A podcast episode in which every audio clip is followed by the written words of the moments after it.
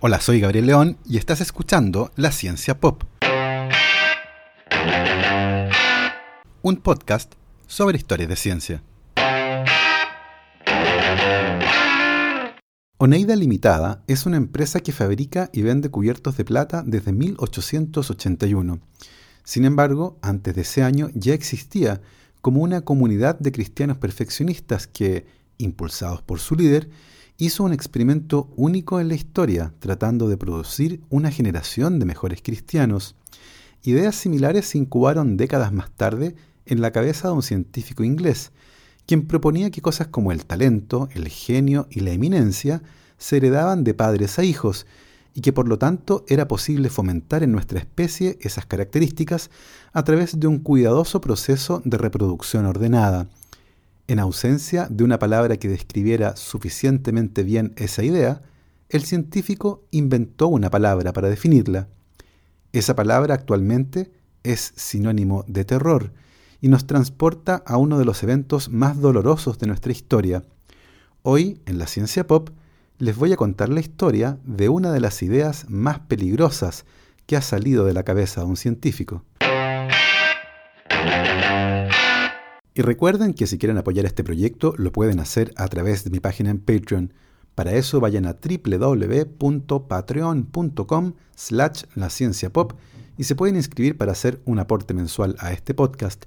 Agradezco como siempre los aportes de Sebastián Toledo, Alberto Montt y Laura, Claudia D'Alenson, Diego Molina, Macarena Vergara, Pedro Maldonado, Hernán y Lucas Castillo, Chuchurex, Miriam Morales, Ana Lucía Luna, Cristian Subiabre, Fernanda Aguirre, Romina Mationi, Patricio Marileo, Javiera Fuentes, Diego Socías, Luciano Cisternas, Ricardo Yáñez, Fernando Montenegro, Matías van der Straten y Sergio Espinosa. Muchísimas gracias a todos.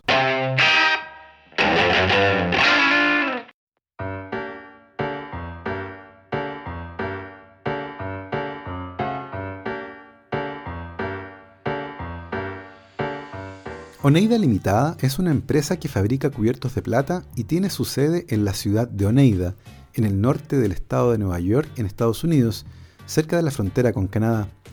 La empresa nació oficialmente el uno de enero de mil ochocientos ochenta y uno y fue la primera empresa por acciones de Estados Unidos que tuvo como directora de su junta directiva a una mujer. Pero esto no es ni por lejos la característica más llamativa de esta empresa. Lo realmente interesante es su origen, una historia fascinante que está escondida en el texto de bienvenida de la página web de Oneida Limitada, que dice así: perfección. Ese era el objetivo de Oneida hace casi doscientos años, y no ha cambiado. Oneida fue fundada en el estado de Nueva York como un intento de utopía. Para apoyar a la comunidad, los miembros comenzaron a fabricar cubiertos de plata. Pronto se hicieron famosos, ya que la calidad de Oneida era utópica. Bienvenidos a Oneida, bienvenidos a la perfección. El enigmático texto de su página web hace referencia al origen de Oneida, que está cruzado por las ideas revolucionarias de un predicador que había decidido vivir su vida como un cristiano perfecto y para eso convocó a quienes se le quisieran unir en su viaje utópico en una comunidad de perfeccionistas cristianos que decidió empujar su aspiración de perfección a sus hijos, lo que los llevó a realizar un experimento que a esa altura era único en la historia, una idea que años más tarde y de manera independiente fue impulsada esta vez no de la mano de la religión, sino que por un científico inglés obsesionado con medirlo todo. La comunidad de Oneida fue una sociedad comunitaria religiosa perfeccionista, fundada por John Humphrey Noyes en mil ochocientos cuarenta y ocho. Noyes venía de una familia acomodada muy vinculada a la política. Su padre había sido elegido miembro de la Cámara de Representantes del Congreso de Estados Unidos y su madre era tía de Rutherford Hayes, el decimonoveno presidente de Estados Unidos.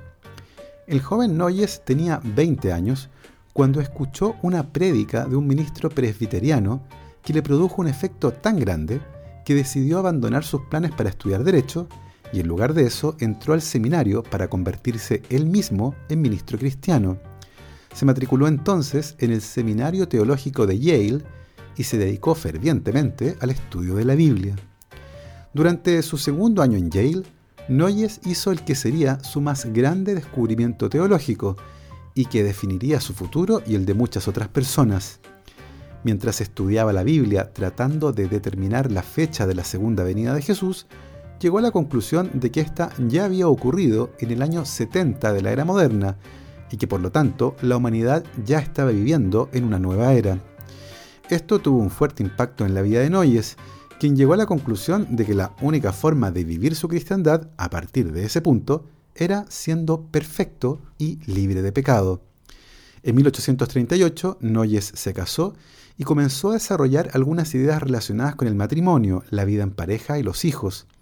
Había decidido también vivir su vida de acuerdo con sus intuiciones y se declaró a sí mismo como libre de pecado, lo que le valió que le quitaran su licencia para predicar y que fuera llamado hereje por sus colegas. En un lapso de diez años, las ideas revolucionarias de Noyes tomaron forma y convocó a quienes quisieran vivir una vida cristiana perfecta y en comunidad.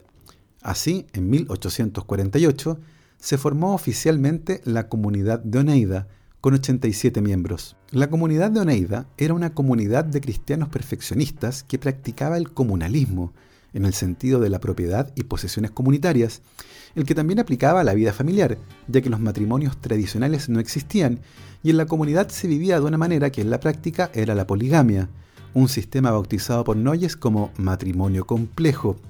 Bajo esta misma lógica, los niños eran criados no por sus padres, sino que por la comunidad.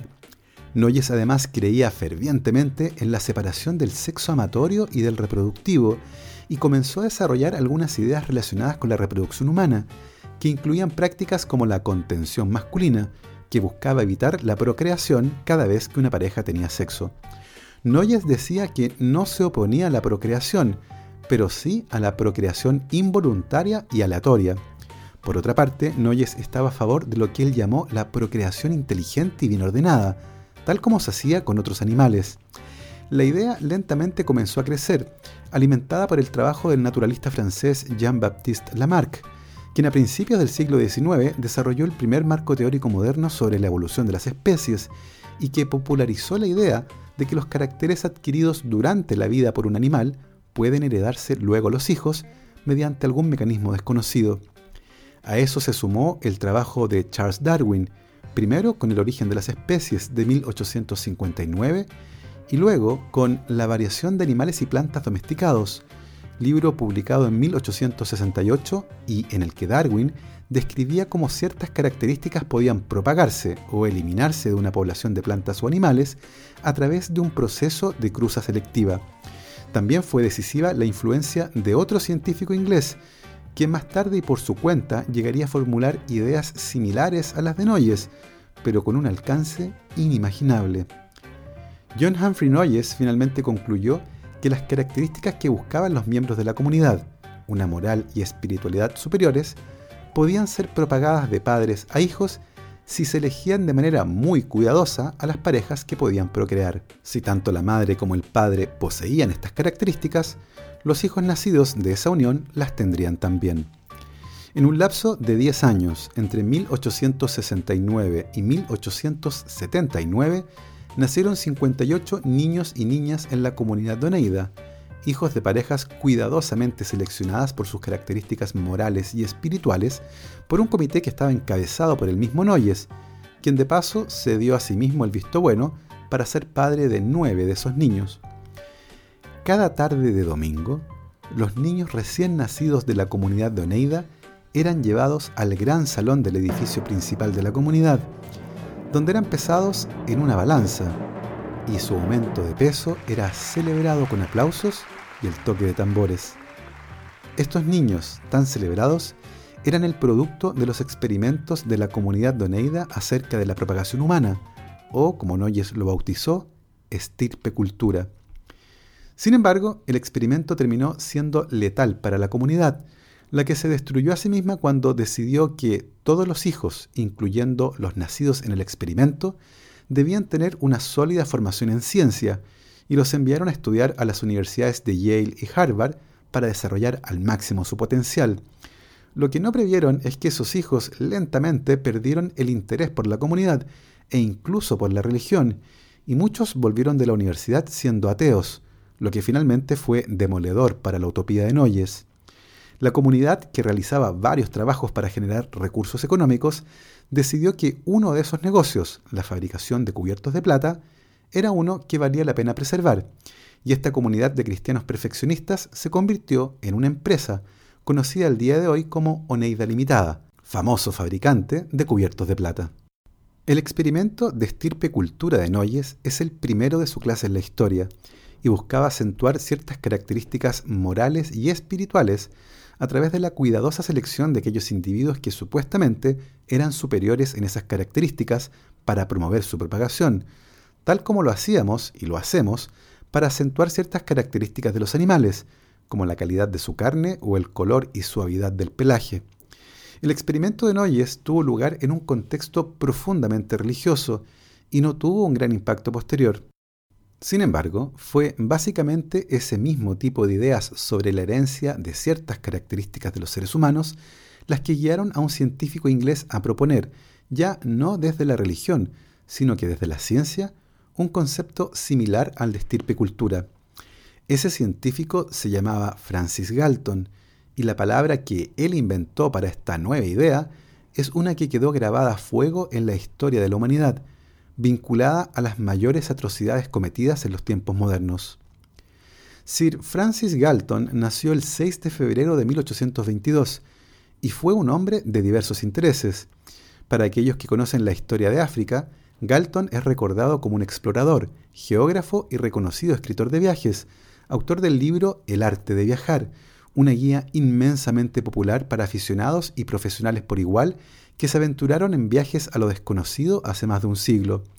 Los meteorólogos reconocen a Galton como el hombre que descubrió el anticiclón. Aquellos formados en estadística encontrarán el nombre de Galton asociado con la regresión, la correlación y los fundamentos de la biometría, y los expertos forenses reconocen el papel central de Galton en otorgarle legitimidad científica al uso de las huellas dactilares. Podría resultar algo engañosa esta dispersión. Sin embargo, en la época de la Iluminación victoriana, era común que los científicos desplegaran un amplio abanico de intereses. Por otro lado, es interesante constatar que estos intereses se presentaron en dos fases. En la primera, más temprana, Galton se dedicó a viajar y generó parte importante de sus contribuciones en geografía y clima. La segunda parte de su vida comenzó en mil ochocientos cincuenta y nueve, cuando a los treinta y siete años leyó un libro que había escrito su primo mayor, y que tuvo un profundo impacto en su vida. El nombre de ese primo era Charles Darwin y el libro, por supuesto, El origen de las especies.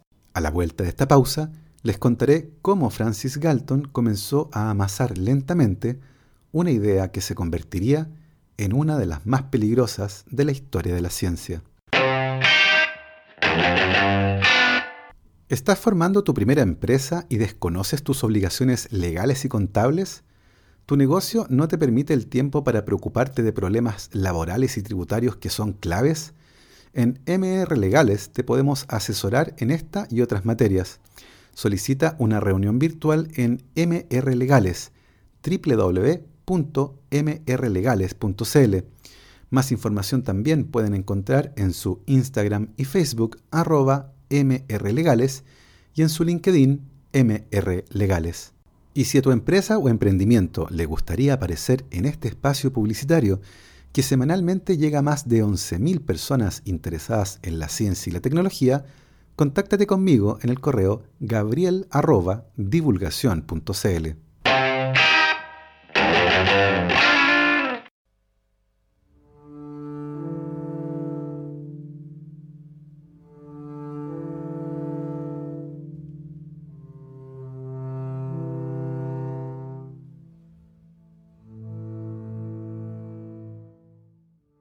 Las ideas de Darwin tuvieron un profundo impacto en Galton, quien comenzó a estudiar y medir todas las características imaginables de los seres humanos. Así, Francis Galton se obsesionó con medirlo todo. Había inventado un dispositivo que consistía en un guante que tenía un alfiler en el dedo pulgar.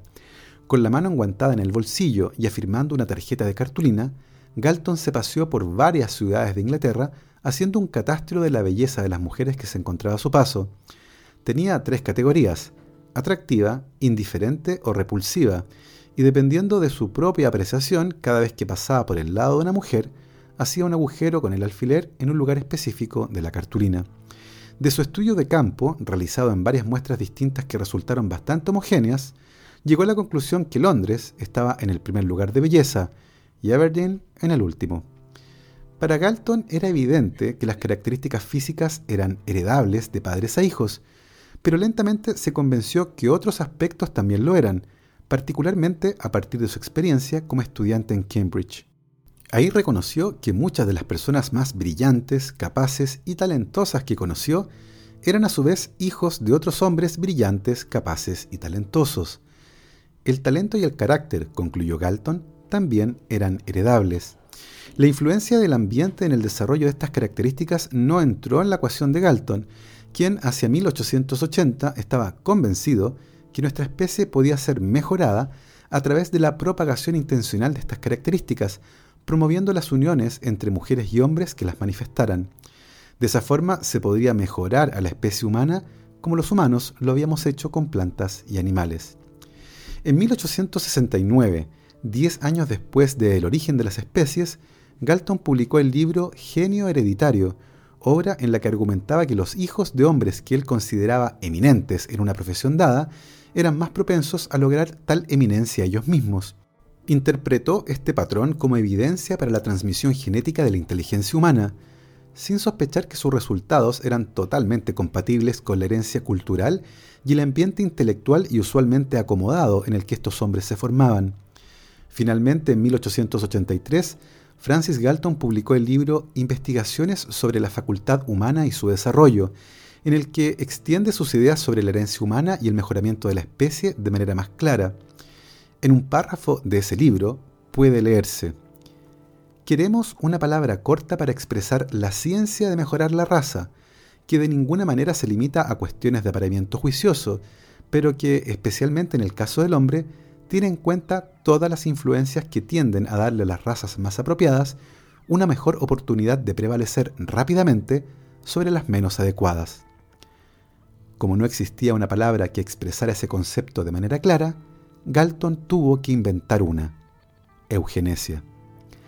Francis Galton realizó contribuciones notables en bioestadística, geografía, el estudio del tiempo y la ciencia forense, pero la razón por la que es históricamente importante es probablemente la misma razón por la que es tan poco conocido hoy en día. Galton es el hombre que acuñó la palabra eugenesia, un cuerpo de pensamiento que ahora consideramos irremediablemente tóxico, que es rechazado y que alguna vez se utilizó para naturalizar y justificar el racismo y la opinión de que algunos seres humanos son menos humanos que otros. Una palabra oscura. La eugenesia nació de las ideas de Galton con respecto a la herencia y a lo deseable que podría ser la selección juiciosa de ciertas características. Eso implicaba que había características buenas, que eran heredables, como la inteligencia, el talento, la capacidad y el carácter, y otras malas, que también eran heredables, como la discapacidad intelectual, el alcoholismo, la delincuencia o la deformidad física. Estas ideas rápidamente se convirtieron en una corriente de pensamiento científico. Hubo sociedades científicas sobre eugenesia, congresos científicos internacionales sobre el tema y publicaciones académicas al respecto, siendo Estados Unidos el país en el que las ideas de Galton fueron adoptadas con mayor fervor. En mil novecientos doce se efectuó en Londres el primer congreso científico sobre eugenesia, con la participación de cuatrocientas personas y presidido por Leonard Darwin, el hijo de Charles. Francis Galton había muerto el año anterior, en mil novecientos once, y no supo el impacto que sus ideas tuvieron, particularmente en Estados Unidos, país en el que sus ideas sobre la herencia impulsaron, a partir de mil novecientos siete, leyes de esterilización forzosa que buscaban restringir la reproducción de individuos considerados como poco aptos. De la mano con esto, surgió una fuerte corriente de pensamiento que establecía que los europeos del norte, particularmente de Alemania y Escandinavia, poseían las mejores características intelectuales y físicas, la raza aria. Estas ideas fueron fuertemente defendidas en un libro publicado en mil novecientos dieciséis y titulado La caída de la gran raza o las bases raciales de la historia europea, en donde se defendía el concepto de raza aria, su supuesta superioridad y de cómo las mezclas raciales atentaban contra ella. Si bien Galton nunca expresó ideas similares en público, es posible que no le hayan parecido tan exóticas. Un año antes de morir, Galton finalizó el manuscrito de una novela utópica llamada El colegio eugenésico de Kansai Ware, una novela de ciencia ficción ambientada en un país ficticio llamado Kansai Ware, todo junto y con K, algo que podría traducirse como no puedo decir dónde. En ese país se realizaba la mejora de la especie humana a través de la manipulación de la vida sexual de sus habitantes. En un pasaje del libro dice: en Kansai Ware piensan más en la raza que en el individuo. Aquí, quienes quieren ser padres deben someterse a pruebas físicas y psicométricas antes de ser pronunciados como aptos para reproducirse, y los que no son aptos son desterrados. Las personas a las que se les niega el privilegio de ser padres se convierten en la responsabilidad de una agencia gubernamental que los envía a colonias laborales, donde se prometen graves castigos si son lo suficientemente imprudentes como para romper su celibato. El manuscrito nunca fue publicado, y la única copia mecanografiada fue destruida por una sobrina de Galton después de su muerte.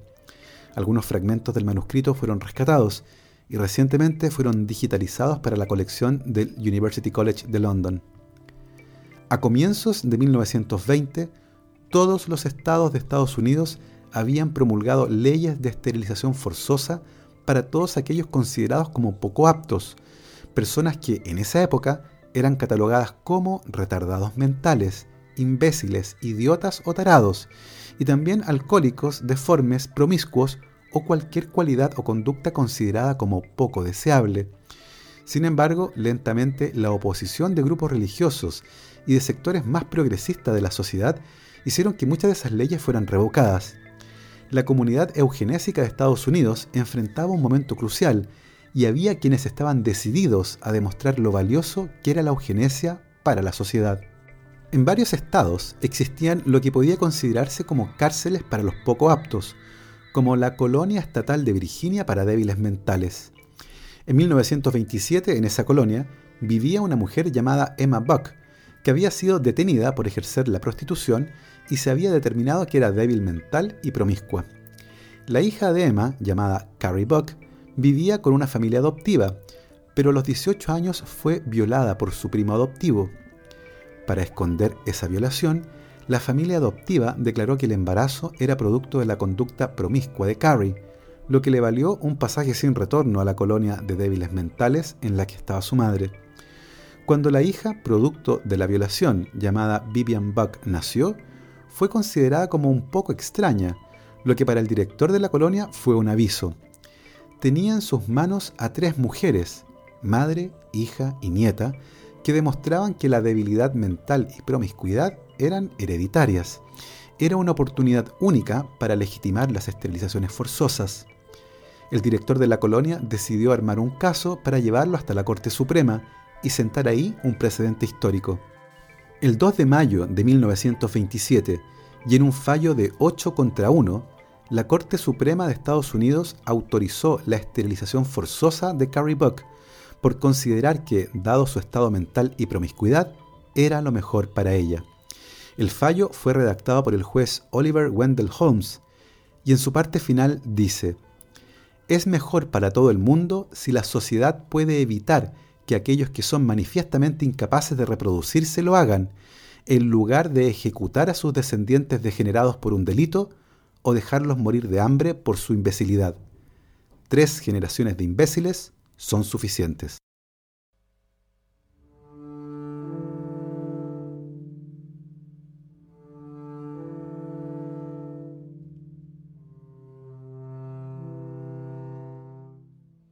El caso, conocido como Buck versus. Bell, es emblemático en Estados Unidos y oficialmente nunca fue revocado por la Corte Suprema.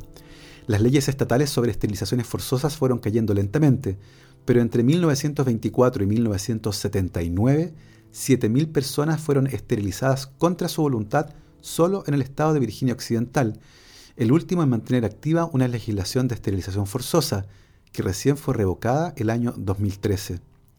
Carrie Buck murió en mil novecientos ochenta y tres. Se casó dos veces y crió muchos hijos de matrimonios anteriores de sus maridos, pero solo tuvo una hija, Vivian, que murió a los ocho años. Quienes conocieron a Carrie Buck han declarado que era una mujer de inteligencia normal. La hermana de Carrie, Doris, también había sido esterilizada sin su consentimiento cuando se internó para una operación de apendicitis.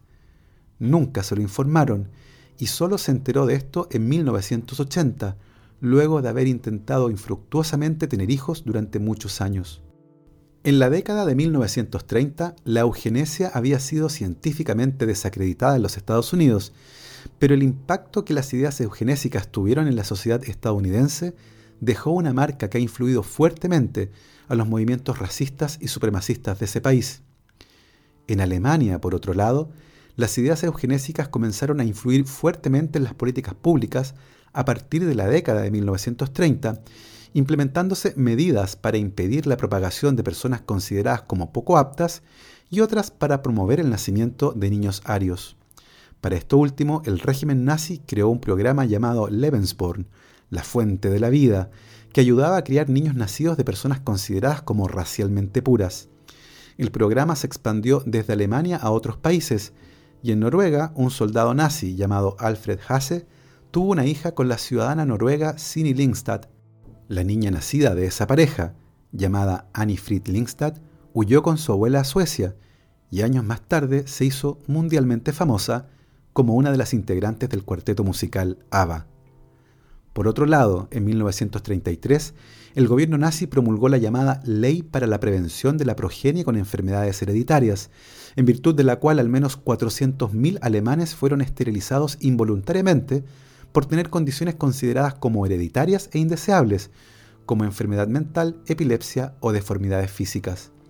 La aprobación de tales medidas continuó, y a finales de la década de mil novecientos treinta, el Programa Nacional de Higiene Racial, basado en la eugenesia del gobierno de Hitler, se había convertido en un programa de eutanasia, dirigido tanto a niños como a adultos con diversos trastornos mentales y físicos. Esta misma política finalmente culminó con la muerte de millones de judíos durante el Holocausto.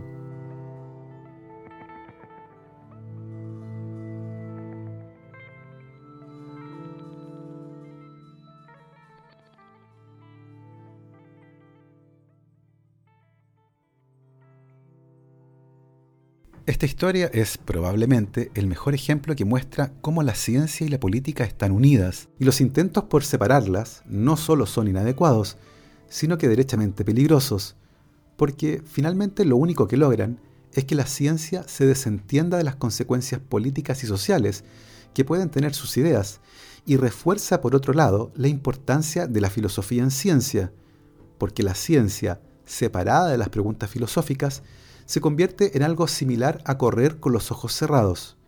Ciertamente llegaremos a alguna parte, pero con el riesgo de que, al abrir los ojos, veamos que hemos llegado a un lugar al cual no queríamos ir.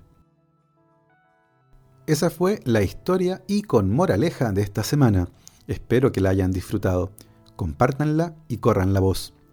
Yo me despido y nosotros nos escuchamos la próxima semana. Que estén muy bien, recuerden lavarse las manos y que la ciencia los acompañe.